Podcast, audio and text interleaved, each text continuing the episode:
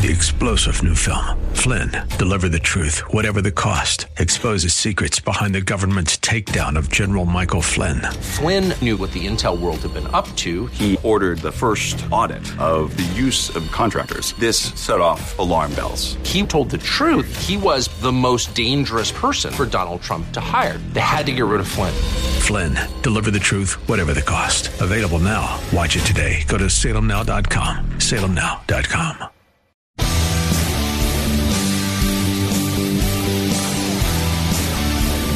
looking for truth from God's Word that you can understand and apply to your life?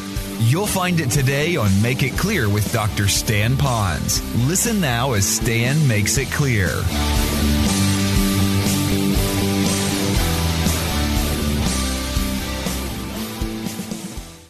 Today, we're going to spend most of our time right here in John chapter 6 because there's a tremendous amount of truths that we can get from this. So, picking it up now, if you will, at verse 15, here's what you begin to read here in John chapter 6. It says, So Jesus, perceiving that they were intending to come and take him by force to make him king, that was after he fed all those people, he withdrew again to the mountain by himself alone. Now that's interesting because while he was doing all of that, he was already going up to the mountain, but he had to be distracted for a moment because all these thousands of people were coming to him and they wanted him to do more miracles in front of them. They wanted to hear him speak. So he did all of that. So he comes back down off the mountain. He does all of that. And now they want to take him by force back down to Jerusalem and set him up as some type of a king. Now they weren't doing it because they wanted to honor him for all that he did. They certainly weren't doing it because they saw him as being the Messiah. The real reason, and you'll see that even in the story today, is because they wanted someone who will heal them because they remembered all the others that he healed, and he wanted someone who could somehow provide food for everybody who needed food. So they wanted someone to come in there, set up the kingdom, and provide all that they needed, kind of like a socialistic leader that would provide all their particular needs. And so they were trying to take him by force. But Jesus, first of all, knew that that wasn't his time yet. But more than that, is that that's not what he wanted to do. He didn't want to be looked at someone who's merely going to make earth a better place to go to hell from. What he really wanted to do was to make sure that people knew him as God. And that's the whole theme of the book. Jesus is God. So he went up to the mountain and he withdrew up there. Verse 16 says, Now when evening was come, by the way, he withdrew into the mountain alone. His disciples went down to the sea, and after getting into a boat, they started to cross the sea to Capernaum. And after it became dark, Jesus had not yet come down to them. Well, let's kind of answer some questions. Why did he go up? Why did he send the disciples away? What was really going on? Let me give you three reasons that I think that Jesus was separated up into the mountain. One reason is because there was the call of the crowd. You saw that in the context there. They were all after him. And he didn't want to go just yet, the call of the crowd. I think perhaps some of us might have the call of the crowd too, that we can easily respond to the people's requests, sometimes even demands to do what they want. But because we haven't fixed our heart on knowing what God wants us to do, it's easy for us to follow the crowd, and it's important for us to have that relationship with Him. But there's also another reason. He wanted to spend time alone with the Lord. Now, last week, if you remember, when we studied John chapter 6, that was the beginning. That was the foundation upon which the rest of these truths would be built upon. So I encourage you to go back and get that message. One of the things we discussed when Jesus went up into the mountain there's some real reasons why he went up there. He'd been ministering a long time. It's good to break away and to have some time alone, catch your breath, get some rest, get some spiritual refreshment. But it was also in the context was this. He had a cousin, a cousin whom he loved, a cousin who was after his own heart that was pointing people to Jesus, who died. Just didn't die of a heart attack. He was murdered. He wasn't just murdered. He was decapitated. His head was removed. He was beheaded. And so now there's that sense of sorrow. And you know that Jesus has sorrow for all of our needs and all of our hurts. But this was a family member, and along with his disciples who had followed John the Baptist first. So he pulled him aside and he separated from the crowd and he was all by himself. And that's another reason. But in this story here, there's something else that's going to happen. And this is why I'd like us to engage. All those are true. But for today, I believe another reason he was separating from the crowds is that he wanted to situate his disciples in a position of trust. In other words, he wanted to put them in a position where that they would have to lean on the Lord. And the only way he could do that is to momentarily separate himself from the disciples and then create, make happen a situation where they would be so desperate, they would be desperate for the Lord. And he did that. And I want you to really realize that because there are times in our life where the Lord will either permit or prescribe something so challenging in our life that it might appear that the Lord isn't there. but he is there all the time because he's the one who put us in that situation. He's the one who brought that situation into our life, all because he wanted to develop and strengthen our own trust. So we'll call it a test of trust. And we talked a little bit about that last week. Well, let's go back to the passage here. It says, when evening came, his disciples went down to the sea. Now that's kind of interesting. It says, when evening came. Again, linking last week to this week, if you remember, it was the end of the day. They're ready to feed these guys, thousands of them. And so they didn't have enough food, so he then fed them. Now, if there was 15,000 people, he separated them in groups of 50 and 100. So there was dozens and dozens and dozens of big cadres of people that are out there, and he had to feed them. How long do you think it would have taken him to do that? A long time. So now the rest of the afternoon is now going down to, to about 6 o'clock. So from 6 until 9, this is, this is interesting. This will keep you from thinking that there's a contradiction. There's what they call two evenings in the culture of the Jews during that time. The first evening was from six o'clock at night approximately until nine o'clock. It's when the sun went down until it was completely black dark at night, when there's no light at all. That's the first evening. The second evening begins at black all the way through the rest of the night until the next morning three, six in the morning when it starts to become light again. So you have first light and second light. Now those terms you probably heard of, but you often don't hear of first night, second night. And this is now talking about now when evening has come. So with the timing in here, it is now getting really, really dark as the evening is becoming. Now he's sending his disciples out into the water. Now, what you read here, it sounds like, well, okay, I'll go if that's what you want, Lord. And so they diddly bop down over to their boats and out they go.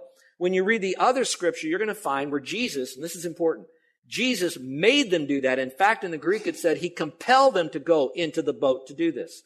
Which now, when you read that, they didn't want to really leave Jesus at the time. They wanted to be around him. Maybe because they liked his company. Maybe it's because they were hungry and knew that whatever they had to do, they were sick, he'll heal us. If we're hungry, he'll feed us. And we like to see all this action around him. And we're kind of like, um, if he has all that action and is being drawn to him, maybe it's kind of drawn to us too. And so we kind of hang around with the big guy.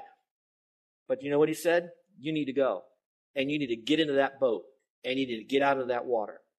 Now they reluctantly, maybe, whatever, obediently would probably be the best word. They went into the boat and they went out of the water. Now for you and me, there are times in our life that we know the Lord is expecting us to do something. We've taken on a responsibility and there might be some sub things that we have to do. And so reluctantly we do it, not because we want to, not because we'd like to, maybe because it's going to be hard for us to do it, but we do it because we know obediently that's what God wants us to do. Sometimes it could be just reading scripture. We read it when we feel like it. We read it when we don't feel like it. We read it until we do feel like it. And so those disciples were in that particular situation. But the Lord is smart. You already know that the Lord has calmed the sea, at least on two occasions in scripture. Two times the sea was all boisterous and he calmed them down. Now, what most people will agree, yep, I think I can believe God will do. I know he can do that. I can see it in scripture. It's kind of, I'm outside the faith, but maybe that occurred. But something we never think about. If he can calm the sea, he can also mess up the sea. See, he is in control of all of nature. We already know that.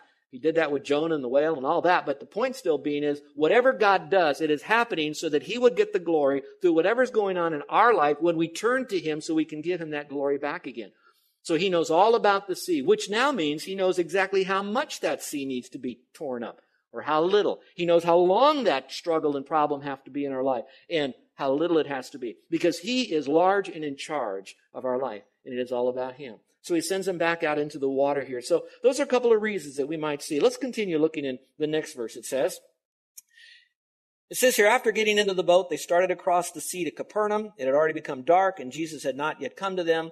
Why? Because he's up on the mountain. He hadn't walked in the water yet. They didn't even think he would do that. He hadn't seen him around. They're going to Capernaum. Now, some of you, let me bring you back geographically where we are. Now, I know it'd be nice if I had a map up on the screen, but there are plenty of people that listen to this on the radio and they also listen uh, on, on, on our website. So if you will, take your left hand for just a moment, and kids, you can do this too. Take your left hand and face your palm to you. And what you're going to look at, you're looking at your palm, and your palm is now going to represent the Sea of Galilee. Your left hand now is the Sea of Galilee. So just so you'll have our geographical focus right here, I want you to look at the bottom part of your thumb knuckle, the bottom part of your thumb knuckle, that is where Tiberias is. We'll talk about that a little bit later on. The top of your thumb is going to be a place called Bethesda. And then the top of your first index finger, your index finger, is going to be Capernaum. So you have Tiberias, then you have Bethesda, but excuse me, Bethsaida, I'm sorry, Bethsaida, and then the top you're going to have Capernaum. So let's say that together. Tiberias, Bethsaida, Capernaum. Now one more part. Over here, the top of my little finger, that's going to be where they now fed the 5,000. That's the place that they're up, going up the hill. It's up that direction is the Golan Heights. Now watch carefully. He started over here in the Tiberias, western side of the Sea of Galilee. He went across to get away from the crowds so he can go up on the mountain and have some time alone with his disciples. The crowds then ran around the Sea of Galilee. Some perhaps came across on boats, but in any case, they arrived over there. He came down, he fed them, he healed them, he did all of this stuff. And now he goes up the mountain to be alone. He makes his disciples to get into the boat and they're going, watch this carefully now. They're going from over here where he fed the 5,000 and he's sending them over here to basically between Capernaum and maybe Bethsaida in that area, back over to the west side. So now he does that. Later on this morning, you're going to see something that might look like the Keystone Cops. He goes this way, they chase him. He gets over there, the people then find him. Then he goes to the other side of the lake, they chase him over there. So they're running all over the Sea of Galilee in the wa- on the on the water with boats on the outside of the water. So there's a lot of activity. The bottom line is simply this: people wanted to be where Jesus was albeit they wanted to be where he was because he would provide for them and take care of their needs, but not worship him as Almighty God and give him glory. They just wanted him to be, a, I guess, a rainmaker for him, if you know what I mean by that term. That's who he was. Well, coming back to this portion of scripture, so that's why he's saying they crossed the sea to Capernaum. They're going back to the west side. In verse 18, it says, The sea began to be stirred up because a strong wind was blowing. Now, I know you read that in the Bible, but remember what I just said a moment ago. Jesus Christ is sovereign God over all of his creation, so whatever wind was there, there was something behind that wind. It was God. Whatever you might be going through, whether it's a natural thing that's come against you or something that was man-made, so to speak, man-made, that comes against you, I want you to know God brought that in. So don't just merely look at the natural things that happen. Remember, God is large and in charge, and there's a reason behind it. It's to bring him glory. It's not to squash us like a bug. Now, when it talks about here in this verse, I think this is kind of neat. This wind that was blowing, let's talk just for a moment. Because while he does do this, he still works within some of the same meteorological things that happen in life. Now, if you looked at the Sea of Galilee, it's pretty calm sea. It's a huge lake, actually, but they call it a sea because it is so big. At the same time, if you go up the west side, you're going to find those hills, the Golan Heights. They go up about 2,000 feet, almost directly up. It's a pretty strong, steep incline. And then the Sea of Galilee itself is below sea level. So that shows you how low the Sea of Galilee is by about 200 feet. That's like a 20 story building down below sea level. So when the winds would come generally from the north, as they would here, it would blow across those mountains and then shoot down like an airplane, uh, airline, and then into the water and make it boisterous. We live in Kuliouou. The beautiful northeast winds here on our island will blow up near Makapuu and come on up to the, the top near Hawaii Kai, shoot down our valley, and our valley is very narrow, so it's like water coming out of a, of a narrow hose, and it blows through us.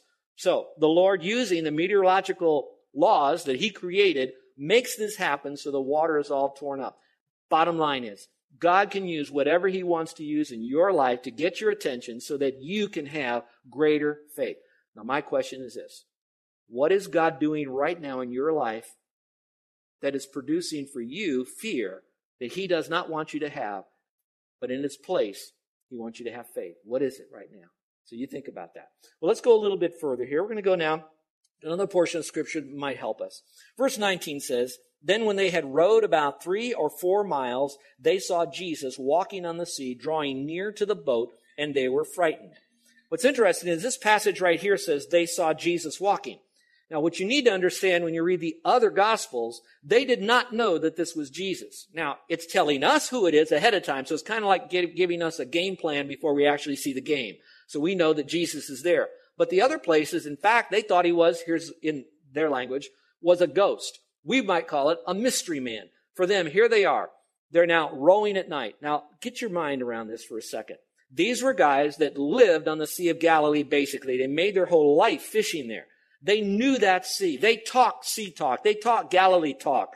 Their buddies were Galileans that mostly fished. Their family did this, and multi generations were in that region. They knew that lake. So it wasn't too odd. They weren't made to go into that boat. They didn't want to go because it was late at night, maybe a little tired or so, but not because they were afraid of the water. They just got in the boat and now they're going across. Now, when it said they were rowing, they were doing that for four or five miles. Now, the other scripture is talking about this wind blowing, but the other scriptures talk about it. Yes, it's blowing, but it's the word they use was contrary. So now they're trying to paddle, row against the wind that is shoving these waves at them. And while the waves are coming, it's splashing over them. It's probably very cool at night. They got all this brine in their eyes. And so they're trying to paddle through this. Now, those of you that have been on paddling teams here in Hawaii, you know how hard it is to paddle down the Ala Wai, out the Ala Wai Cut, get out into the open ocean, paddle the Diamond Head and back, especially when there's a high wind that's going on. Now, plan on doing that after you've been up all day, working hard, doing what you needed to do, wanting maybe some sleep, and now you're told to get into this canoe and you've got to paddle the Diamond Head at night. Good news, you know a little bit about the water. Bad news is there's a big wind blowing, and this wind is super strong, almost like a tempest coming at you. And they're paddling and they're paddling and they're paddling. Scripture says, if you go a little bit further here, it talks about it being in the evening, like I said in verse 16. Now it says they were doing this for three or four hours, or three or four miles. They're rowing at night and they're frightened. Some people believe, based on other context right here, that it was about three or four in the morning. Can you imagine getting into the boat at about nine o'clock at night and you now are rowing and rowing and rowing hour after hour after hour after hour after hour after hour after hour. And now it's between three and six in the morning. And you're wondering, not only are we not getting to the other side, this wind is now pushing us from up here in the northeast part of the Sea of Galilee down into the center of the Sea of Galilee. And we don't know if we're ever going to make to the land. And it's now coming into this boat and we've done everything we know however we've been taught how to do this stuff. We're not going to make this. You can only imagine the fear and if you got a bunch of guys in the boat, some have more faith than others, some have a different personality than others, you can imagine the chaos in the boat that was happening at that time and the fear that was in their own heart about what's going to happen. I also believe in some measure, some of them might be wondering, I wonder where Jesus, I wonder if Jesus could do something about this. Don't know. That's my own speculation. So that's what's going on in this. I think this might be helpful for you. Let's talk about the storms in your, your life and my life for a moment. I said a moment ago that Jesus would, the Lord God, would permit or prescribe storms to come. Some of the storms that you and I are encountering right now could be a result of sin in our life. We knew what to do and we didn't do what we should have done. And so we rejected what God had to say. In fact, we rejected what other good, godly people encouraged us to do even. And we said no to that. And now we are living the consequences of that and we are in a storm because of this.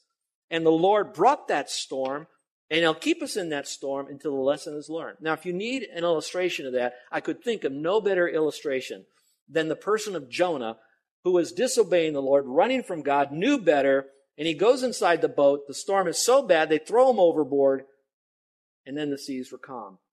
But by then he was in the whale, in the belly of the great fish of the whale. I said all of that to say that is a result of sin. Maybe you are there right now. The good news is, in the center of that whale, Jonah, and I'll use this word, repented. He came to grips with the situation. He knew where he was off course, and he changed his mind, and he pled with the Lord. And what did the Lord do? Besides calming the sea for the other sailors, what did he do? He threw up Jonah on land and put Jonah in the right direction. There is hope for you if you're in the midst of some tremendous storms right now of your own doing when you go back to the Lord as a Christian as a believer in Christ, go back to the Lord. If you're not a believer in Christ, maybe the storms that you have are so severe by your own choices. But remember, this is your sin here. This is God's grace here. His grace is greater than our sin. On the other hand, it could be, watch this, you could be obeying the Lord. These guys, while they didn't have a lot of faith and they might have done it reluctantly, they still obeyed the Lord and God still chose to bring a storm in their life. So some of you that might be now starting to waver in your, I can't believe God to do this. Why me? Why this? Why now? It very well could be that because you've obeyed the Lord, the Lord still wants that storm to come because He wants to do something greater in your life. So don't run from the Lord. Run to the Lord right now. Well, let's go back to this passage of Scripture here because I think it's so interesting as we see what He's going to tell us here. The disciples had really some real issues that were going on. Look at it again in verse uh, 19. And then when they rowed about three or four miles, they saw Jesus walking on the sea, drawing near to the boat, and they were frightened. One translation said they were scared out of their mind. They were scared out of their wits. May I ask you a question? Can you go down memory lane in your life? Was there ever a time that you were so scared you didn't know what to do? I mean, you were so panicky. When I was a young boy, teenager, actually, young teenager, I heard this roar in the middle of the night. And I didn't know what it was, but it sounded like a freight train, like a big truck outside. And I got really nervous because I my, my family lived during hurricanes in South Florida. And so we knew what a hurricane sound was. And I thought, this is a hurricane sound but usually it, it, it kind of works up to a hurricane, blows hard and kind of drifts off, you know? But this was like you go to bed, it's calm. 11 o'clock at night, you hear this roar, and I didn't know what it was. I jumped out of bed. I was so scared. I didn't know what, what what's going on. My dad got out of bed, and he, we both run to the front door, and we realized we were in the middle of a tornado that was going down our street. Things were cracking and popping and splintering and flying everywhere. We're watching the houses just go. And right then we didn't know what to do. Do we run outside? Do we stay inside? What about mom? What about my sister? What do we do? And you don't have enough. That's all the time we had before that tornado lifted right at our house, above our house, and then went on down. Our house was spared. The other houses were demolished. My point being is you can get into those stages and you just don't know what to do. And that's pretty dramatic. You might not have ever been there, and I understand that. But we're not going to compare scar to scar. But whatever yours is, you might be just as afraid. Well, their fear was, was so dangerous that it kept them from seeing Jesus Christ. Maybe you as a Christian right now might be in a situation that you, you have this issue going on and it's so traumatic to you that for that moment you forget Christ unless someone reminds you. You might forget Christ at this very moment because intellectually you know He's there, you know you should, but you're wondering how come there's a disconnect between what I know He is and what I know I should do, but why is my emotion so messed up down here? You're just like them. And maybe right then you're not looking to Christ. Well, then, if you go a little bit further, they're terrified of Christ when they first see him because he said, you said don't be afraid. They, they, I'm Christ. I am him. Don't be afraid. Maybe some of you are at a point in your life, and it could be me, that we go through this traumatic thing. We finally get to the level to realize that God is large and in charge, and he's in charge of all of this, but watch. We're afraid of him because we have so much owned that God is so mean and all he wants to do is crush me and mess up my life. And so we're afraid of this God instead of what we sung about this morning. Amazing love. How can it be? Amazing grace that would save a wretch like me. That didn't just begin when we got saved and then end once we were Christian. It goes on and on and on. So whatever you right now, I want you to know while he is that big and he is authority, sovereign, he is also very loving and He cares for you deeply. And it's not about bringing you down, it's about bringing you up, building you up. And that's how good the Lord is. So keep that in mind as we go through this. Let's go on here to see what else happens next. It says here, a very short verse, but he said to them, It is I, do not be afraid. Would you underline that in your Bible? It is I, do not be afraid. Do you know what is the, the, the commandment that, that seems to be asked the most, you might say, the thing that you think is most repeated in Scripture, the, the command that God wants out of us, I would think it would be do not murder. Well, I, that is important, so I don't want to minimize it, but that's not the biggest or most commandment. How about the other one? Do not steal. That's pretty important too. You teach your kids that from the youngest age possible, but that's not the, the command that's found in Scripture. Maybe it's do not commit adultery, and we should not. Fornication and all the rest. We should not. We should not. But yet the command that is found most in Scripture is fear not or don't be afraid. And so maybe that's the one that the Lord has to keep reminding us because while we might not roll in the direction of murder and hatred, we might not roll in the direction of lust and, and adultery. It may not roll in the direction of covetousness and greed, and all the way to the point of stealing. I know that every day of our life, it doesn't take much for all of us to be scared. And God says, fear not. Now, keep that in mind the next time you're afraid and you keep feeding that fear that it might be bringing a situation in your life where you're in a state of rebellion and disobedience. So it says, fear not. And it happens to all of us. So please don't be afraid. God still loves us in a very mighty way. Now there's three parts of this. I think you can see it in your notes. First is without Christ. You know, I don't know anything about him. The other is, okay, without Christ, but now there is this man coming at me. He's kind of unknown. And then you have Christ in the boat. Can I tell you, you preacher guys out here, this in itself, this little story is a great salvation illustration. There are those that are without Christ. They don't even know him. Then there are those that he's kind of unknown and then you place your faith in him and he comes right into your life.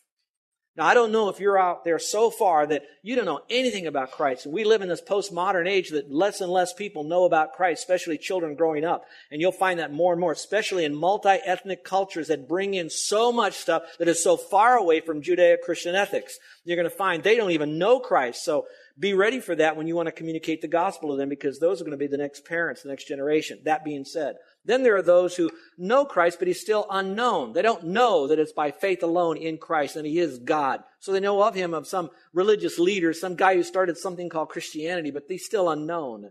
And there's that time we steps over from he is Christ, he is in the boat with me, and I'll never get kicked out.